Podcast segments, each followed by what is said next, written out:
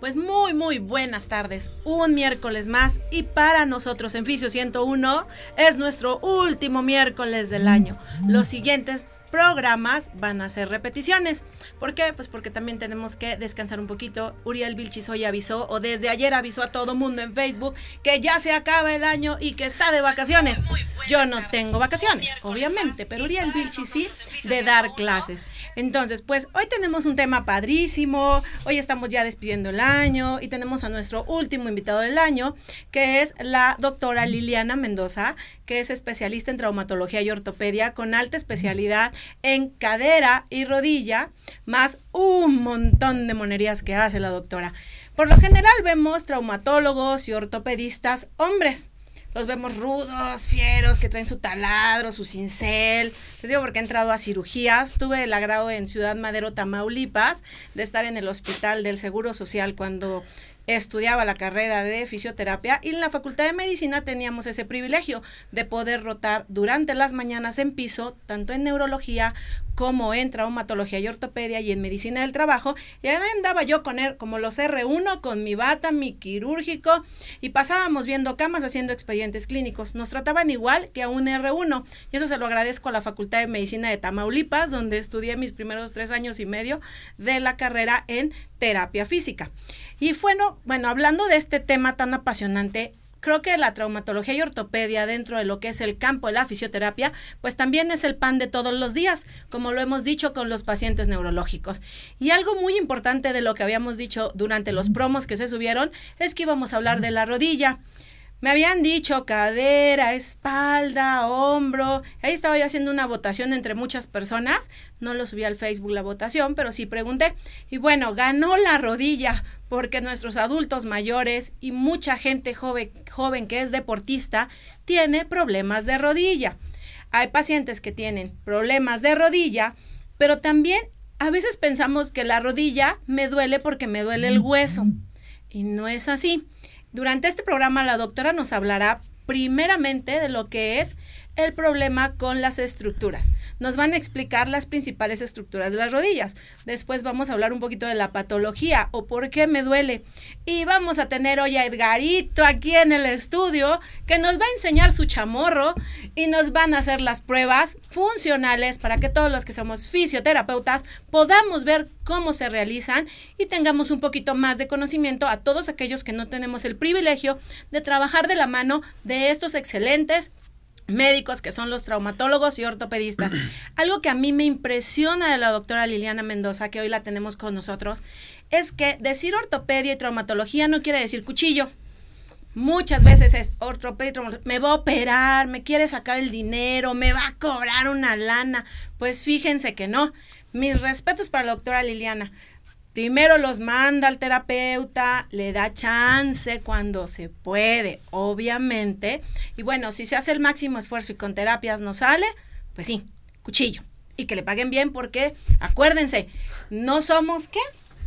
No somos hueseros y aparte... No, no, no, Pero ¿qué pasa? ¿Por qué cobramos? Ah, bueno, cobramos por lo que sabemos. Entonces, evidentemente la doctora pues también cobra por lo que sabe. Ah, bueno, miércoles, perdón. Este, otro miércoles, nuestro último miércoles de Fisio 101. Eh, cerramos con un tema de verdad eh, eh, bastante bueno. ortopedia y traumatología con la doctora. Y yo creo que la rodilla es un tema no controvertido, pero la verdad es que, como dice Angie, es un problema de todos los días y que la verdad es que la rodilla a veces puede ser bastante escandalosa, pero ese escándalo puede deberse a muchísimas, muchísimas cuestiones. Y como dice Angie, la verdad es que eh, el, trabajo, un buen trabajo hecho entre el ortopedista, el traumatólogo y el fisioterapeuta, de verdad pueden llegar a ser una muy buena sinergia y de verdad para, para sacar muy, eh, muy bien a los pacientes. Y en la medida que podamos hacer eh, esta buena sinergia, yo tengo la verdad es que muchos amigos y conocidos ortopedistas que de repente nos hacemos bromas entre unos a, otros, pero algo que hemos logrado eh, hacer mucho es como de verdad hacer una muy buena sinergia y algo que de verdad yo puedo de verdad admirarle a los ortopedistas, a los traumatólogos es de verdad la forma y la exploración que pueden llegar a tener sobre una articulación o sobre un grupo muscular de verdad bien bien importante. Entonces, justamente hoy vamos a hablar de la rodilla todas las patologías, esta parte de la exploración y de verdad que es bien importante, como dice Angie, el que podamos eh, eh, trabajar, el que podamos nosotros saber, el que podamos ampliar también nuestro panorama, porque la verdad es que sí es un caso de ortopedia, pero la verdad es que también existen un chorro de pacientes neurológicos que también pueden llegar a tener problemas de rodilla. Entonces, no solamente es como el campo de la traumatología y la ortopedia, sino que también puede ser eh, un campo de acción para otras disciplinas médicas que pueden necesitar justo esta parte de la traumatología y de la ortopedia. Y pues bueno, vamos a pasar a presentar a la doctora Liliana Mendoza. Hola, soy Liliana Mendoza, hice ortopedia, bueno, primero hice medicina general en la Universidad de La Salle, luego hice ortopedia en el Hospital Dr. Manuel G. González y después hice una alta especialidad tuve la oportunidad en el Instituto Nacional de Nutrición Salvador Subirán de cirugía articular, cadera y rodilla. Y bueno, algo que sabemos desde desde que ya estoy haciendo la especialidad, mis colegas y yo, es que tenemos que hacer un equipo. No basta con poner un fierro o echar fierro pariente, como dicen, ¿no? Sino hay que hacer ese equipo y ese equipo es primordial porque ese equipo nos sirve para que nuestro paciente esté contento y el equipo incluye al paciente, porque si el paciente no tiene la actitud, pues bueno, así podrá venir el mejor cirujano, el mejor fisioterapeuta y, y no vamos a hacer nada. Claro, claro, claro. Y bueno, yo le decía a ella por WhatsApp, no, hombre, ya te tengo un modelo anatómico. Y me dice, ¿me los, ¿me los puedes mostrar o, me llevo el mío? ¿Cómo? Le digo, no, te tengo un modelo anatómico vivo. Y dice, ah, ok, me llevo a mi fiel compañero. O sea, su modelo anatómico de rodilla. así es. Este ya no tiene, pues ya no tiene los músculos, solamente tiene los tendones principales, cuádriceps, el tendón patelar, los colaterales. Eh, y la puedo doblar y no llora, no se queja no me demanda. Exacto. Es que es bien. no, si ustedes vieran. No, la verdad sí es del, digo, yo adoro a todos los traumatólogos, traumatólogos y ortopedistas con los que he trabajado, pero con ella he hecho muchas migas, la verdad. Nos llevamos súper bien. Por eso la invité hoy para que sea como que nuestra ortopedista de adultos en esos temas específicos. Ya saben, hoy vamos a hablar como siempre de varias cosas generales. Hoy va a hablar en general del rodilla, pero próximamente pues diferentes temas que nos vayan diciendo. Y bueno, hablando de rodilla. ¿Por qué es importante nuestra rodilla? Para quienes están viendo que no son del área de la salud. Bueno, las rodillas, y me encantó como un amigo del Tochito lo definió, porque ya sabes que te dicen que eres el huesero, que este, que eres el albañil de la medicina, que eres el carpintero, lo que quieras. Él dijo, a ver, oigan, ustedes que checan sus pensiones. Y literal, pensiones. eso hacemos checamos suspensiones y si se puede manejar como que la rodilla es una suspensión o como un gato hidráulico, si lo pudiéramos poner, que eh, a final de cuentas nos da el amortiguamiento y porque es muy importante saber que en el único momento que es hacer la marcha, en algún momento estamos sobre solo un miembro pélvico. Esto hace que todo nuestro peso esté sobre una rodilla. Y otra cosa muy importante, que si duele, si duele la rodilla, no es que el problema está en la rodilla, muchas veces el problema puede estar en cadera, puede estar en columna o puede tener un problema tanto muscular o degenerativo, inclusive neurológico, como lo dijo Uriel. Sí, claro. Eh, doctora, es... Eh, ¿Es mucha la incidencia de pacientes con alteraciones en rodilla, pacientes adultos? Sí, demasiado adultos, no tan adultos, adultos jóvenes, adultos mayores, tercera edad, pero ahora es muchísima, más cuando se puso de moda, que bueno, ya está pasando como esa fiebre del CrossFit. Uh, sí. Ajá, bueno, principalmente como eh, ejercicios donde la articulación tiene... Eh, movimientos muy forzados, muy forzados en cuanto a máximas, máxima flexión, máximas extensiones y con mucha potencia, no hacemos como tal ejercicios para que esas fibras musculares nos sirvan. Y la rodilla no es solo una bisagra que se dobla y se estira o que una puerta se abre y se cierra. La rodilla cuando flexionamos, la tibia tiene un pequeño giro y es para esto que nos sirven los meniscos, que son los platillos que nos amortiguan y entonces esto permite que tengamos, que nos dé este, este giro de la tibia al flexionar. Entonces, sí, o sea, principalmente con el CrossFit y adultos amateurs, eh, pacientes, bueno, no pacientes, sino personas que van al gym y dicen, ahora sí me pongo mamey, ¿no? O ahora sí voy a correr la maratón. Este, es muy frecuente las lesiones, muy frecuente. ¿Qué tipo de lesiones de rodilla podemos encontrar? Ok, hay lesiones de rodilla a nivel de tejidos blandos. Tejidos blandos nos referimos todo lo que sea muscular y meniscos. El menisco es literal el, el jamón en el sándwich, que es el que nos permite que se amortigüe y eh, también alteraciones a nivel anatómico en el surco patelofemoral, es decir, que tu patela esté más plana o que no tengas fuerza y se te luxa la patela o que eres muy elástico y también se te luxa la patela, cosa que pasa en el género femenino la mayor parte de veces. Eh, lesiones del ligamento cruzado anterior, cruzado posterior, futbolistas, hola, pueden venir conmigo. Este, Para la rodilla. Sí, y, ah, claro, claro, no para ir por el café, para claro, buen punto. Aclaremos. Sí. este, de tejidos blandos hasta ahí. Y también tenemos alteraciones, pues, óseas, que pueden ser literal fracturas, es decir, que se te rompe el hueso, o alteraciones a nivel del cartílago, que también hay, hay fracturas osteocondrales, que luego no le pasa nada o están muy resistentes tus ligamentos, tus músculos, pero tuviste una fractura osteocondral. Y entonces eso hace también que tengas una lesión y que acelere tu degeneración articular.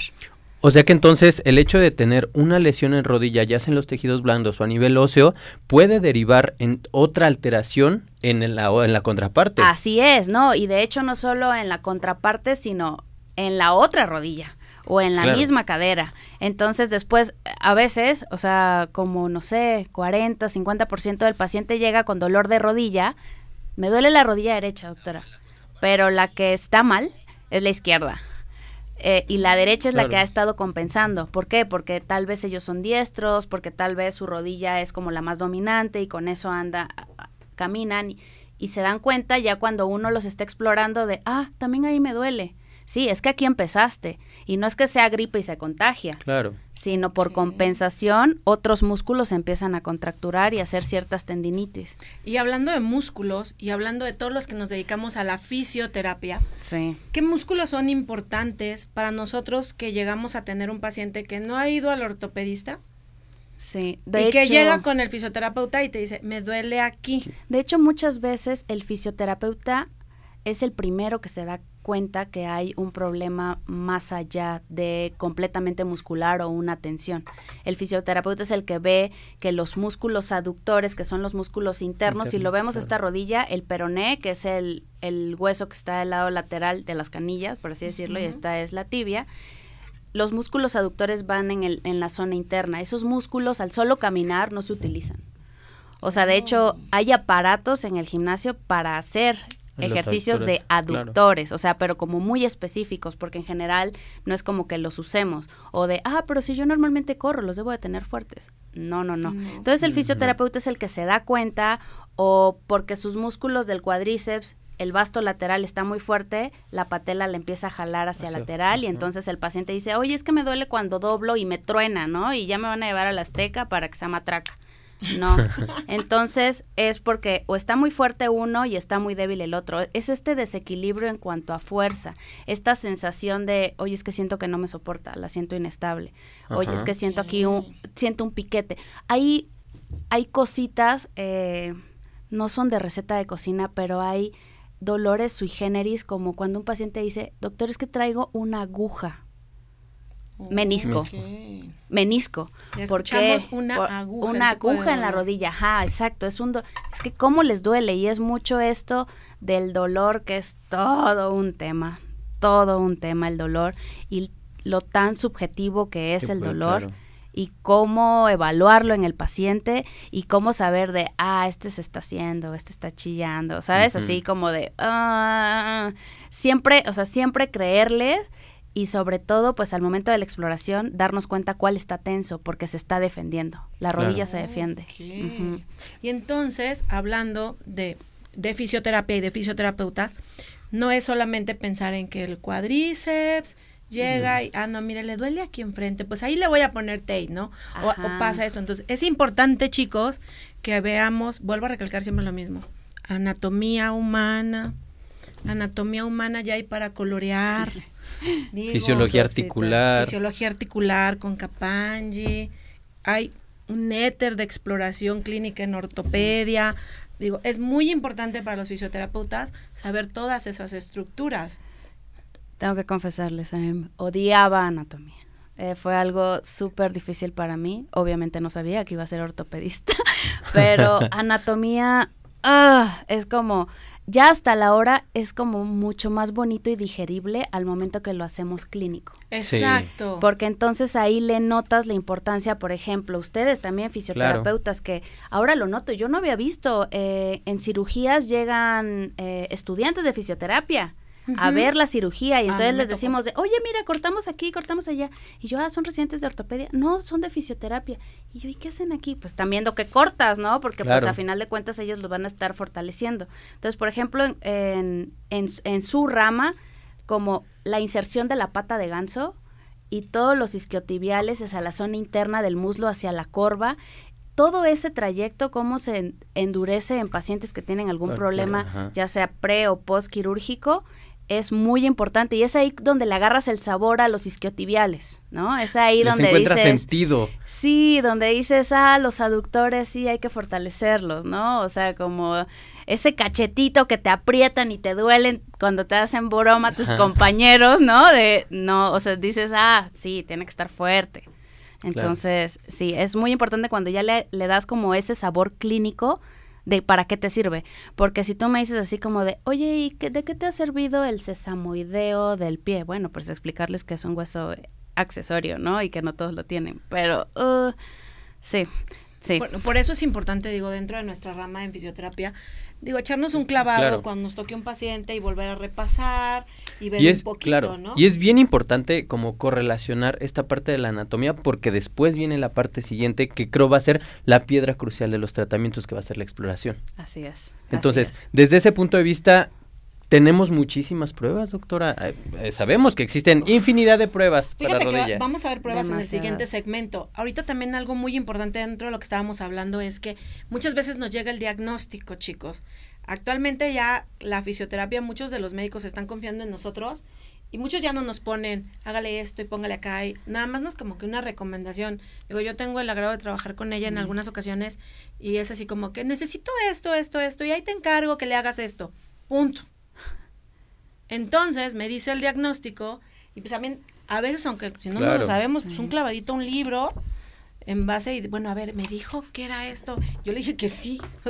Sí, porque la verdad, una, una, una realidad es que sí, en, en, la carrera vemos cuestiones de ortopedia, pero la verdad es que tampoco nos chutamos todos los libros de ortopedia para saber exactamente todas y cada uno de los abordajes quirúrgicos que muchas veces ustedes hacen. Sí, sí, sí, sí, y es y es es básico, por ejemplo, en cadera, cuando hacemos prótesis de cadera existen tres tipos de abordajes en cadera, ¿no? Y entonces dependiendo eh, a mí me sorprendió, un amigo en Chetumal tiene una fisioterapeuta canadiense y entonces, oye, fíjate, te voy a mandar un paciente ¿qué abordaje hiciste para la cadera? Y yo, ay, güey, o sea, de, güey, ¿qué? Sí, ¿qué abordaje? Este, y yo, wow. Entonces ahí donde te das cuenta, y es mucho esto que dice Ángeles, como de hacer esa empatía y ese equipo para que, porque uno tampoco sabe mucho, ¿no? O sea, al menos yo como te empapas lo, como lo posquirúrgico inmediato y te empieza a mover, pero de aquí a fisio. Claro. Y entonces, bueno, yo sé que a mí me falta como leer qué ejercicios de cadena abierta, qué ejercicios de cadena cerrada. Entonces es como de, ok, como puntualizar, relaja esto, fortaleceme el otro y reeduca la marcha y tú date, ¿no? O sea, pero en ese tú date me ha pasado casos que se lesionan. Porque tú date, pero en un paciente posoperado de ligamento cruzado anterior, obeso mórbido, y me lo ponen a saltar Exacto. Entonces es de... Se fue y regresó por otra cirugía. Ah, ajá. Ah, tendinitis del tendón rotuliano del contralateral. Entonces fue así como de, ¿por qué te ponen a saltar a ti? Es demasiado peso. Tú, tú no entras en el salto, aunque en el esquema de rehabilitación... Claro. Ya lo ameritabas. Y bueno, a todos los que hacemos pilates fisioterapéutico, le comentaba yo a ah. ella, yo trabajo pilates con pacientes que tienen esas características, yo pilates, tú ¿qué abordaje harías? Para la rodilla. Pero con un paciente, paciente mórbido, que, no lo vas a poner, poder poner a brincar. Ah, yo hago, por ejemplo, ejercicios de cadena cinética cerradas. Ah, cerradas. Eh, no, no trabajar eh, directamente con la carga de peso inicialmente, pero, o, sea, a fin de cuentas es trabajar esta parte de la movilidad para después, una vez que, se, que exista la movilidad, empezar a trabajar cuestiones de la fuerza, que va siendo gradual, no es como que, venga, vamos a saltar. Exacto. Que te va a decir una, una realidad. Yo de repente muchos pacientes, la verdad es que sí les digo, les digo, oye, pues vamos al agua que el agua es otro rollo. Es que él trabaja mucho Ah, hidroterapia no, y pues quisiéramos, agua- quisiéramos todos vivir en el mundo ideal y tener un Sí. tanque, una piscina, no se puede tan Sí, fácil. yo quisiera ser sirenita. Eso. Bueno, Sí. tenemos el primer corte y regresando vamos a tener a nuestro modelo anatómico y la doctora nos va a presentar algunas pruebas para ver meniscos, ligamentos y un caso muy interesante con nuestro querido Edgar. Edgar. Ahorita regresamos a Fisio 101 a través de Mood TV. Estamos en vivo por Facebook, Twitter, YouTube y nos pueden escuchar en el podcast por Spotify.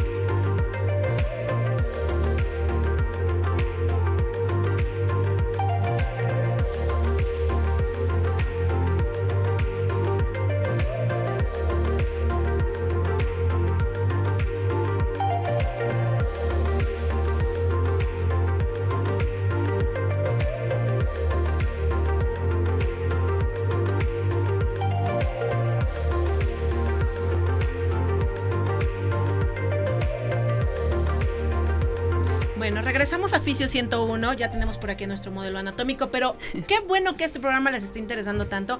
Tenemos algunas preguntas en Facebook para que nos las conteste la doctora Liliana. Y justo es una pregunta de un invitado que tuvimos cuando hablamos de deportiva, del, doctor eh, Roger Cecide. Ah, sí, médico. Eh, buenísimo. Un, un saludo al doctor. La pregunta es, dice, eh, ¿qué opina de que actualmente a muchos deportistas juveniles e incluso infantiles se les somete a infiltraciones en rodilla y muchos fisioterapeutas, quirofísicos o quiroprácticos hacen infiltraciones? Tema controvertido, pero es real y es Sí, actual. sí lo hacen. Sí, sí, es súper controvertido, sobre todo porque infiltrar una articulación exponencialmente aumentas el riesgo de infección. Claro. Eh, ya no si sea una articulación madura o inmadura, ¿no? En el caso de deportistas. Pero, por ejemplo, eh, Rafael Nadal en Centro, en, en España, el hospital, él es así cliente de plasma rico en plaquetas. Ah, sí, ¿No? Entonces, bueno, o sea, de cómo regenera y cómo cicatriza y cómo desinflama, ¿no? O sea, como las pero pero sí, o sea, definitivamente es muy controversial. No estoy a favor de las infiltraciones, lo evito la mayor de veces posible. Eh, sobre todo porque les es muy fácil andar metiendo esteroides y los esteroides alteran todo, el Todo el- sistema claro. metabólico y adrenérgico y si un Sí. paciente es diabético lo puedes descompensar. Bueno, no sabemos la cantidad de iatrogenias que cualquier persona puede hacer si anda inyectando así por nada más inyectar. Fíjate que yo he tenido como ya varias experiencias en esta parte de las infiltraciones y la verdad es que, y más bien va una pregunta directa de mí hacia ti. Me he dado cuenta que mu- mucho en esta parte de las infiltraciones es como de repente esconder o tapar provisionalmente como el problema, porque sí calma el dolor, el dolor Sí. sí. ayuda un poquitito, pero después cuando ya vienen a la terapia, cuando ya vienen al abordaje con nosotros, es difícil a veces hasta para nosotros la exploración, porque Sí. ya viene el problema engañado, ya no puedes encontrar el problema de Así raíz, es. por lo tanto es más difícil encontrar Así el tratamiento. es. ¿Tú, ¿Tú aconsejas o tú trabajas mucho con esta parte de las infiltraciones? Mm, No, o sea, no, de hecho, te digo, yo realmente las evito y cuando son necesarias es como ver en qué grado. Por ejemplo, hay infiltraciones para viscosuplementación en pacientes con osteoartrosis o Ajá. degenerativo en las rodillas. Por ejemplo, lo más común es infiltrar las rodillas. Sí. ¿no? Y, y mercado, o sea, las farmacéuticas ya sacaron que es Symbix solito, que es Symbix, ah, puedo decir marcas, ¿sí? Ok, es Symbix solito, Symbix One, que el Suprayal, que todos los ácidos hialurónicos, que este tiene colágeno, pero que aparte este tiene antioxidantes, bueno, lo, todo, ¿no? Todo lo, el punto es que al inyectar la articulación y si va con un esteroide, desinflama porque un esteroide es de lo más potente. Claro. Desinflama de manera local, pero, como dices, enmascara el cuadro. Claro. Entonces, se infiltra porque ya se sabe el diagnóstico. Ah, O sea, si se llega a infiltrar es porque se sabe el diagnóstico y porque va a tener un beneficio de esa infiltración. Quitar el dolor, descansar, que pueda hacer sus ejercicios de fisioterapia. Muchos pacientes no hacen el ejercicio porque les, Les duele. duele. Les duele y el estómago ya no lo aguantan y entonces, Claro. ah, ok, bueno, va a ser una, pero luego también les gusta. Y vengo por otra al Sí. mes y otra al mes y entonces no, no es así de, no son dulces. Si son Claro. esteroides, no son dulces.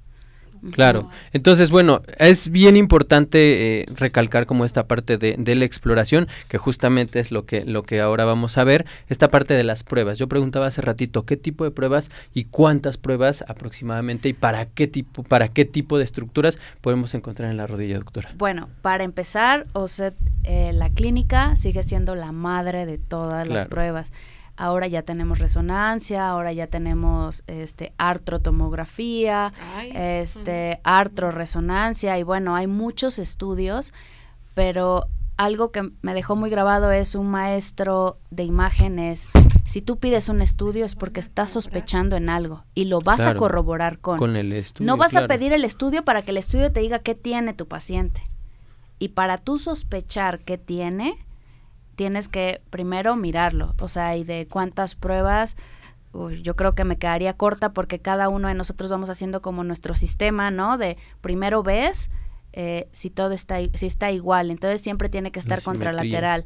Pero si la otra ya fue previamente operada, entonces ¿contra qué? No tenemos una tercera rodilla, Claro. ¿no? Entonces es como de cómo las percibe el paciente, si la percibe más inflamada, si la ha percibido que se le que se pone roja, que se pone caliente, cambios de temperatura.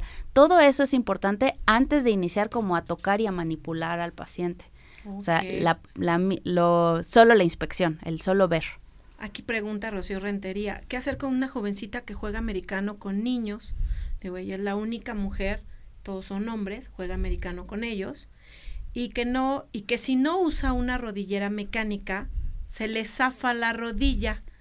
Gracias, saludos. Justo estábamos hablando de eso, es muy frecuente que en las niñas, o bueno, en, por género, en las mujeres tenemos una hiperlaxitud o somos más elásticas que los niños. Entonces, eh, y también comentábamos ahorita en el corte que pues no somos muy pros de estar usando rodilleras o algo así que te dé soporte.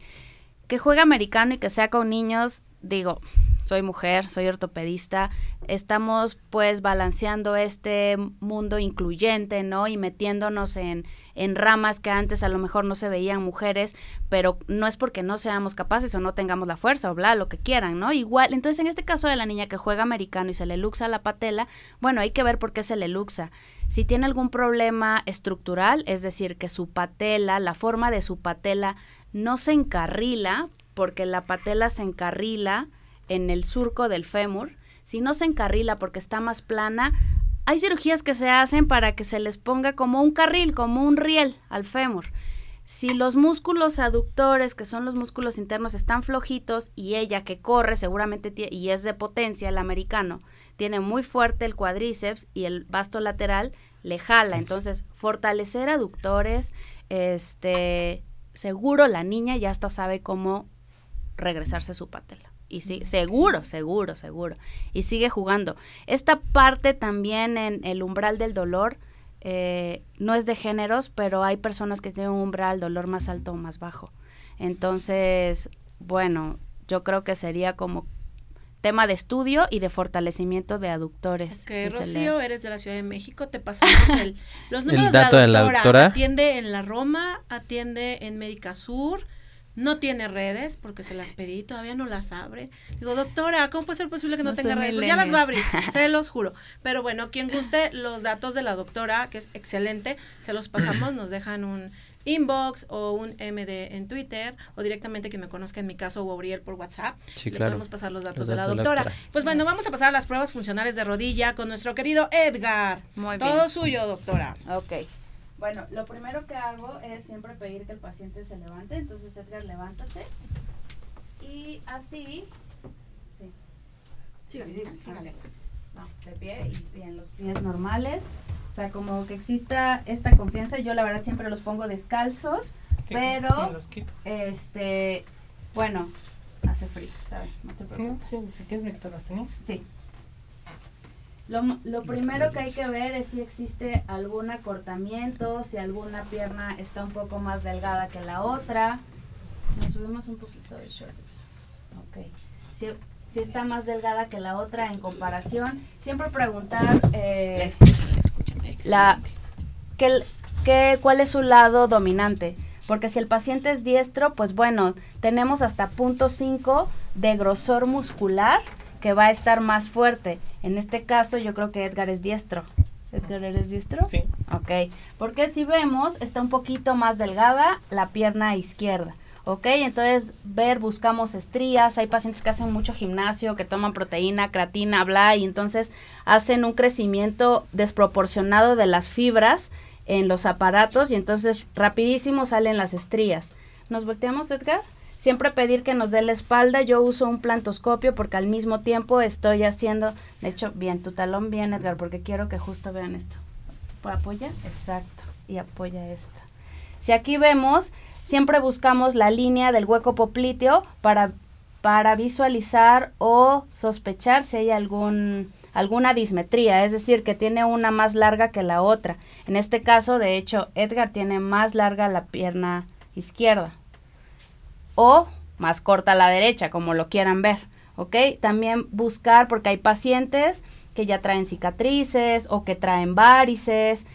Muchas veces, eso sí, no les comenté, me llegan pacientes con dolor de rodilla y son la insuficiencia venosa, es el chamorro, no son la rodilla, ese. Entonces les dejo medias, les dejo algún este venotónico, los mando a vascular y ya. Asunto arreglado. Asunto arreglado, un paciente menos.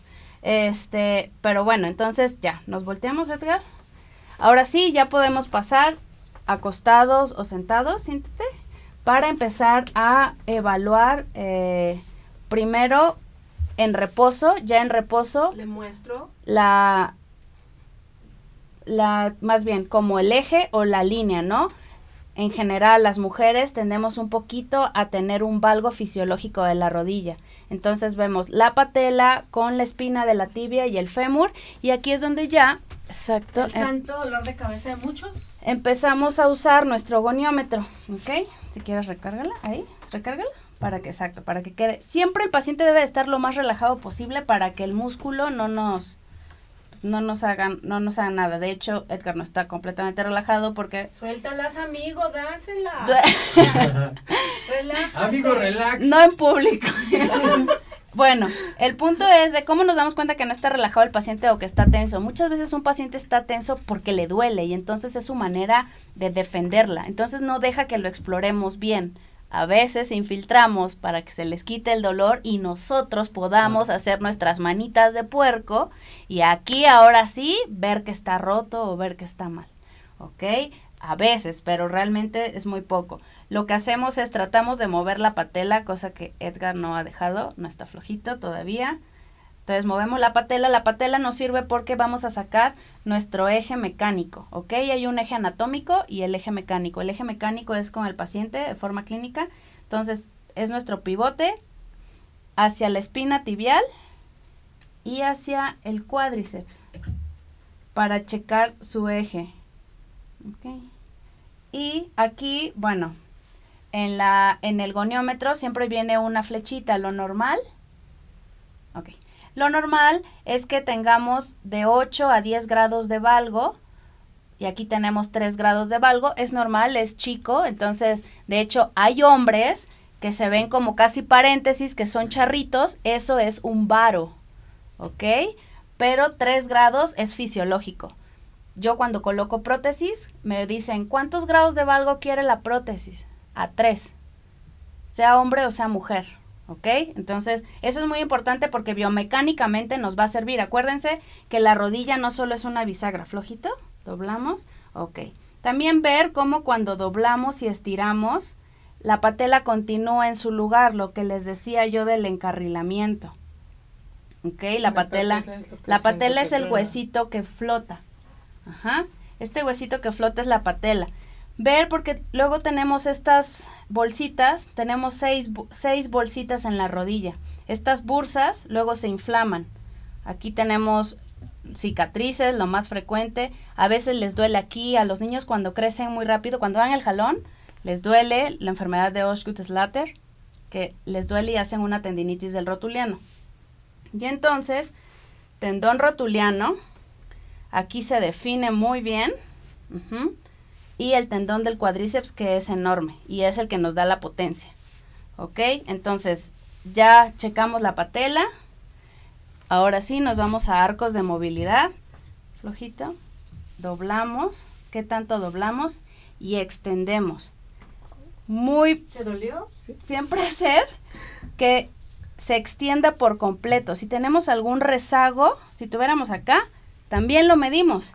Y entonces nos vamos para medir tenemos que tener en cero, si en vez de cero tenemos, no sé, 170, debería de ser 180, ¿ok? O cero. Si tenemos 170, tenemos un rezago a la extensión de 10 grados. Y eso ya nos va dando parámetros de clasificación de cuánto nos falta extender, sobre todo en pacientes posoperados de prótesis que se le haya hecho alguna plastía de ligamento cruzado. ¿Qué otra prueba? nos sentamos o apoyamos en el pie y vamos a hacer la prueba del cajón. Voy a poner mi rodilla aquí encima. La idea es que el paciente no se mueva y esté relajado para que nosotros hagamos una tensión y a nivel lateral el ligamento cruzado no permite que haga esto, la rodilla. No permite que la rodilla se vaya hacia atrás. Aquí está nuestro cruzado es este. Ajá. Entonces no permite que se vaya hacia atrás. Y justo es lo que estamos haciendo al hacer el cajón. Si lo vemos así nada más, si tenemos un paciente con el cruzado posterior roto, tenemos un, un signo que se llama lift off, que también hay en hombro, que se hace como una resbaladilla hacia atrás. Y se ve, aquí se, ve, se vería un surco. Entonces si vemos, aquí no hay ninguna alteración si viéramos que viene así el fémur con la tibia, no hay ninguna alteración y aquí tenemos los 90 grados sin mayor problema, extiende completo, no tiene este juego, eso es el cajón. Hay otra que se llama Lakshman, que es con el paciente acostado se hace esto. Si no hay cooperación del paciente, es muy difícil. Si al paciente le duele, va a poner resistencia y es muy difícil. Entonces, hacer las pruebas para ver el cruzado porque les duele, casi que nos la da la resonancia, o antes de entrar a quirófano, hacemos la maniobra y los, al, girarlos, salta. ¿Ok? Como fisioterapeutas, eh, si gustas tú hacerle alguna pregunta, pero bueno, como fisioterapeutas, eh, en base a lo que nos has comentado, en base a lo que nos has comentado en estos momentos, ¿qué nos pudiera sugerir en específico para los que estamos en el área de la fisioterapia? Para poder decir, tiene que ir al médico, esto no me gusta. Valorar eh, los perímetros a nivel de fémur, o sea, valorar perímetros como para checar musculatura. Si hay una diferencia entre la, entre la contralateral y la que están tratando mayor a 2 centímetros, algo está pasando. Una pierna en flaca porque ya hay un problema interno y entonces en automático la otra empieza a usarse. ¿Ok? Los músculos hipotrofian después de dos semanas. Entonces, primero valorar la musculatura. Segundo, valorar cualquier eh, alineación anómala. O, oye, este sí se pasó casi parece paréntesis, ¿no? O esta, esta chava no puede juntar los tobillos porque le están juntas las rodillas, por ejemplo, que en las mujeres existen más las rodillas hacia adentro. Ok, en adultos mayores es muy común que veamos que nuestros abuelitos tienden a tener mucha flexión, también por la misma postura, pero las rodillas entran y se juntan y nos dicen, yo siempre les digo, se están dando besos sus rodillas, ¿verdad? ¿A qué se debe? Si nos pudieras explicar para quien no es del área de la salud. ¿Cómo? o sea que abuelitos pierden esa capacidad más bien pierden eh, la musculatura interna, o sea, como de hecho, perdemos masa muscular a partir de los 40 años, ni tan abuelitos, eso es súper triste. Pero hay posiciones como que nosotros solitos estamos forzando, por ejemplo, esta posición mía es, es así es. O sea, me la quiero acabar, quédate de cuclillas y quédate así, ¿no? Porque justo cuando me levanto se siente un bloqueo acá porque yo tengo una lesión de menisco lateral del tochito. By the way. Pero, o sea, hay posiciones, entonces, de que se besen las rodillas, preferimos que no hagan flexiones más de 90 grados. O sea, flexiones forzadas de que se toquen la pompa o de que te llegue el fisioterapeuta y te haga la palanca y se toque la pompa. Y sabes qué, doctora, eh, qué bueno que dijiste como esta parte de las posiciones anómalas, porque justamente eh, en el gimnasio es súper frecuente que en los gimnasios a la hora de hacer las sentadillas, las rodillas se juntan y el instructor, y de verdad lo he visto porque, o sea, lo he visto y no una vez, varias veces, que el instructor les dice, es que la sentadilla la vas a hacer casi pegando las pompas al piso. ¡Oh! ¡Qué fuerte! Ya sé, sí, no, de hecho los instructores, gracias, tengo muchos pacientes por ustedes. tengo que agradecerles. Bueno, no, pero sí es un hecho como mm, el instructor, las ganas de ponerte buenísima o buenísimo, rapidísimo, no hay como un equilibrio entre el tiempo que va a crecer tu fibra muscular y lo que comes. Claro. Ok, entonces estas posiciones, porque luego hay unos aparatos que son como muy específicos, por ejemplo, hablábamos de los aductores, pero entonces dicen, ah, pues quiero hacer más aductores y entonces suben las puntas y, y, abren más para que cuando cierran y entonces ahí se están lastimando la cadera, ah, ¿no? La articulación coxofemoral. Entonces, esto de las, todo lo que sea que la articulación se haga una flexión forzada, cuando duele, el cuerpo sabe. Claro, es muy sabio. el cuerpo es muy sabio y hay de dolores a dolores. Cuando duele, pero no es un dolor muscular como quemante de algo está creciendo, te das cuenta. El, tu cuerpo te lo va a decir. No es lo mismo en una en una chica que es más elástica, que pueda bajar un poquito más y pueda incluso flexionar. Las gimnastas, las chicas que hacen acrobacia, los chicos que hacen acrobacia, tienen una flexibilidad impresionante. Y aunque yo les digo así como, o bueno, algunos maestros de yoga, que no sé, tienen una paciente de la tercera edad y quieren que toquen las pompas y que las rodillas estén así. Y entonces, sí, no, existen los bloques, ¿no? Entonces, esta como integración en general de las posiciones es muy básica para todos, para todos y en todos los aparatos, pero sí, los entrenadores son mi principal proveedor de Bueno, aquí nos Aquí otra pregunta preguntas. y creo que es súper interesante. Sí. En niños deportistas con Latter recomienda dejar de hacer entrenamientos. De hecho, los Gutzlatter, lo que les comentaba es que justo es, tenemos fisis de crecimiento en los niños para que los, eh, los huesos crezcan de manera longitudinal. Entonces, el Osgood, de hecho, se les hace como un callito a nivel anterior en la tibia. y se les hace más duro. El problema es que como crecen tan rápido, hacen una tendinitis rotuliana. Lo que hay que hacer es, ponemos nuestra banda rotuliana para que descanse la inserción, porque es como si se estuviera arrancando. Entonces, tiene que parar el entrenamiento, sí, de dos a tres semanas, pero parar el entrenamiento, hay entrenamiento, el entrenamiento activo. Podría nadar, podría hacer ejercicios isométricos. ¿Sí me explico? O sí. sea, claro, sin tener que perder como la, esta parte de la Exacto, condición, porque después ese va a ser el otro exacto. problema. Exactamente, exactamente, sin perder la condición y sin perder el trofismo muscular. La. La belleza de los niños que son súper plásticos. Sí, Sí. eso sí, yo siempre digo, Muy son plásticos. Pues Sí, otra son de pregunta que tiene aquí Guillermo Isaac nos dice, muy importante conocer la interacción de los protocolos de rehabilitación con los tratamientos de la medicina regenerativa en ortopedia, muy aplicable, muy aplicable en pacientes con patología degenerativa en rodilla. Así es, sí, lo que comentábamos, que existen pues los diferentes ácidos hialurónicos, eh, ahora el plasma rico en plaquetas, que ya lo tenemos, bueno, ya desde hace unos años, pero más en boga, o sea que ahora ya lo tenemos hasta de manera cosmética, ¿no? Pero sí, que tenemos muchas herramientas y que nunca, nunca la única solución es echar cuchillo. Sí, por no. Entonces, y que muchas veces a un paciente le va mejor si previo a, yo lo veo en mis pacientes de prótesis, previo a empiezan a hacer fortalecimiento Exacto. de cuádriceps, de aductores, todos isométricos. Les pongo la prótesis, los paro a caminar y entonces sí, entonces es, o sea, todo se acelera, todo se acelera. Entonces, este trabajo este trabajo en equipo que lo tienen muy bien establecido y yo estoy sorprendida de tuve la oportunidad de ir a Argentina, cómo lo tienen en países como Argentina, en países como Brasil, digo, su equipo de fútbol habla por sí solo, ¿no? O sea, entonces es un equipo multidisciplinario de el fisioterapeuta con el médico del deporte, con el ortopedista y entonces todos es como una optimización de, de del paciente. Hacen un binomio perfecto Sí, para que encaje. sí.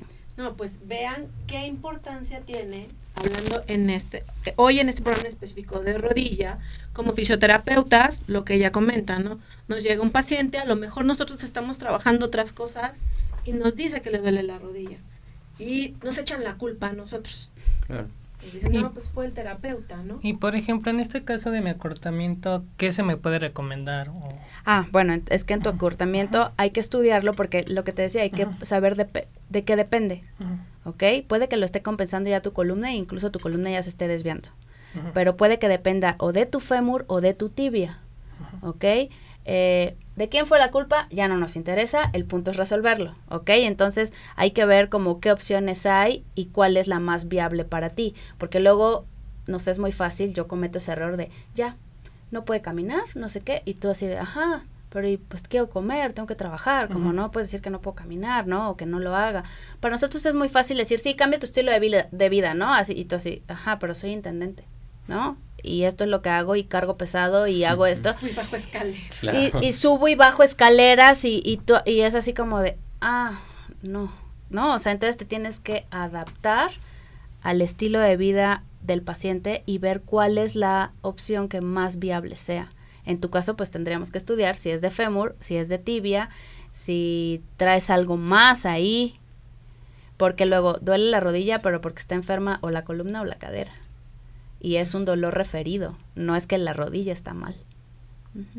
Ah, ok. Es que, por ejemplo, a donde había estado yendo al, al seguro, Sí, el seguro. Estamos ventaneando. este, pero no he dicho cuál, no he dicho cuál. Ah, Ah. No todos son los mismos, no todos son iguales. no Sí, todos son en la clínica de tal número, en tal lugar. ¿Qué te Este, por ejemplo, es que tengo el acortamiento de fémur desde que nací, pero era de, de dos centímetros. Ya después en lo que dijeron, ah, pues vamos a ver si cuando, si en lo que creces te va mejorando. Entonces ya crecí y después, y ahorita me, la última que me dijeron era que era de 3 centímetros. Y me dijeron, si no llegas a 4, está todo normal, pero lo más recomendable es que nosotros te operemos. Y pues ya fue así como de, pues una operación de rodilla, es dolorosa y luego qué tal si no quedó bien. Y fui a otro particular y me dijeron, no, ahí están locos. Tú, tú lo que necesitas es una plantilla con una alza de 3 centímetros toda tu vida. Pero no puedes hacer deporte de alto impacto, no puedes te Ajá. no, no, no, no, no, no puedes Ajá, hacer. Te prohibieron. O sea, si vas al gimnasio no puedes hacer rodilla, no puedes hacer pierna, no puedes hacer espalda. Wow. Entonces sí fue así como de... mm, Bueno, pero ahorita ya tienes un nuevo un punto extra. de vista, un Claro. extra, y pues ya más o menos estás viendo un nuevo camino para empezar a buscar y mejorar tu calidad de vida. ajá. Y ya si te dicen rehabilitación, bueno, aquí habemos dos que podemos rehabilitarte en algo. Claro que sí, amigo. Edgar, por todas las veces que nos corta. Sí. nos. Ahorita ahí sí nos va a tocar así. Ah, decías que el programa iba a empezar de sí. nuevo. Ah, Cinco venga. minutos para corte, cinco minutos para que terminemos Es que la rehabilitación. Él les lleva así. Sí, Sí. pero pues bueno, ojalá y puedas ver a la doctora para que puedas darle seguimiento a lo que te está pasando. Y pues bueno, como siempre, ya saben, muchísimas gracias porque nos están viendo en vivo por Facebook, Twitter, YouTube, Spotify. En Spotify es el podcast. Por ahí vi que era Daily Motion. Dailymotion, Instagram, también estamos en Twitter, Facebook, YouTube Eso sí, ya lo comenté. y Spotify. Yo cada vez son más las redes en las que estamos. Sí, Véanos, no hay excusa para que se pierdan Y bueno, este es el 101. último programa que nosotros tenemos del año. Los volveremos a ver el día miércoles 8, de, 8 de enero, enero. con el tema de equinoterapia. Oh, sí. Wow. Vamos Sí, a hablar. Ya viene vendrán. El teniente José Gal a hablar de equinoterapia y Y viene Luz Mabel de una fundación también. De hecho, de ellos dos son compañeros. Pero bueno, yo creo que se van a reencontrar aquí. Oh, no le he dicho a José Gal si ya me está escuchando, bueno. Pero bueno, vamos a tener equinoterapia el 8 de enero, un tema muy, muy, muy importante, muy interesante, del que se habla a veces muy poco, pero es... Y que de verdad amplio. es súper amplio, ¿eh?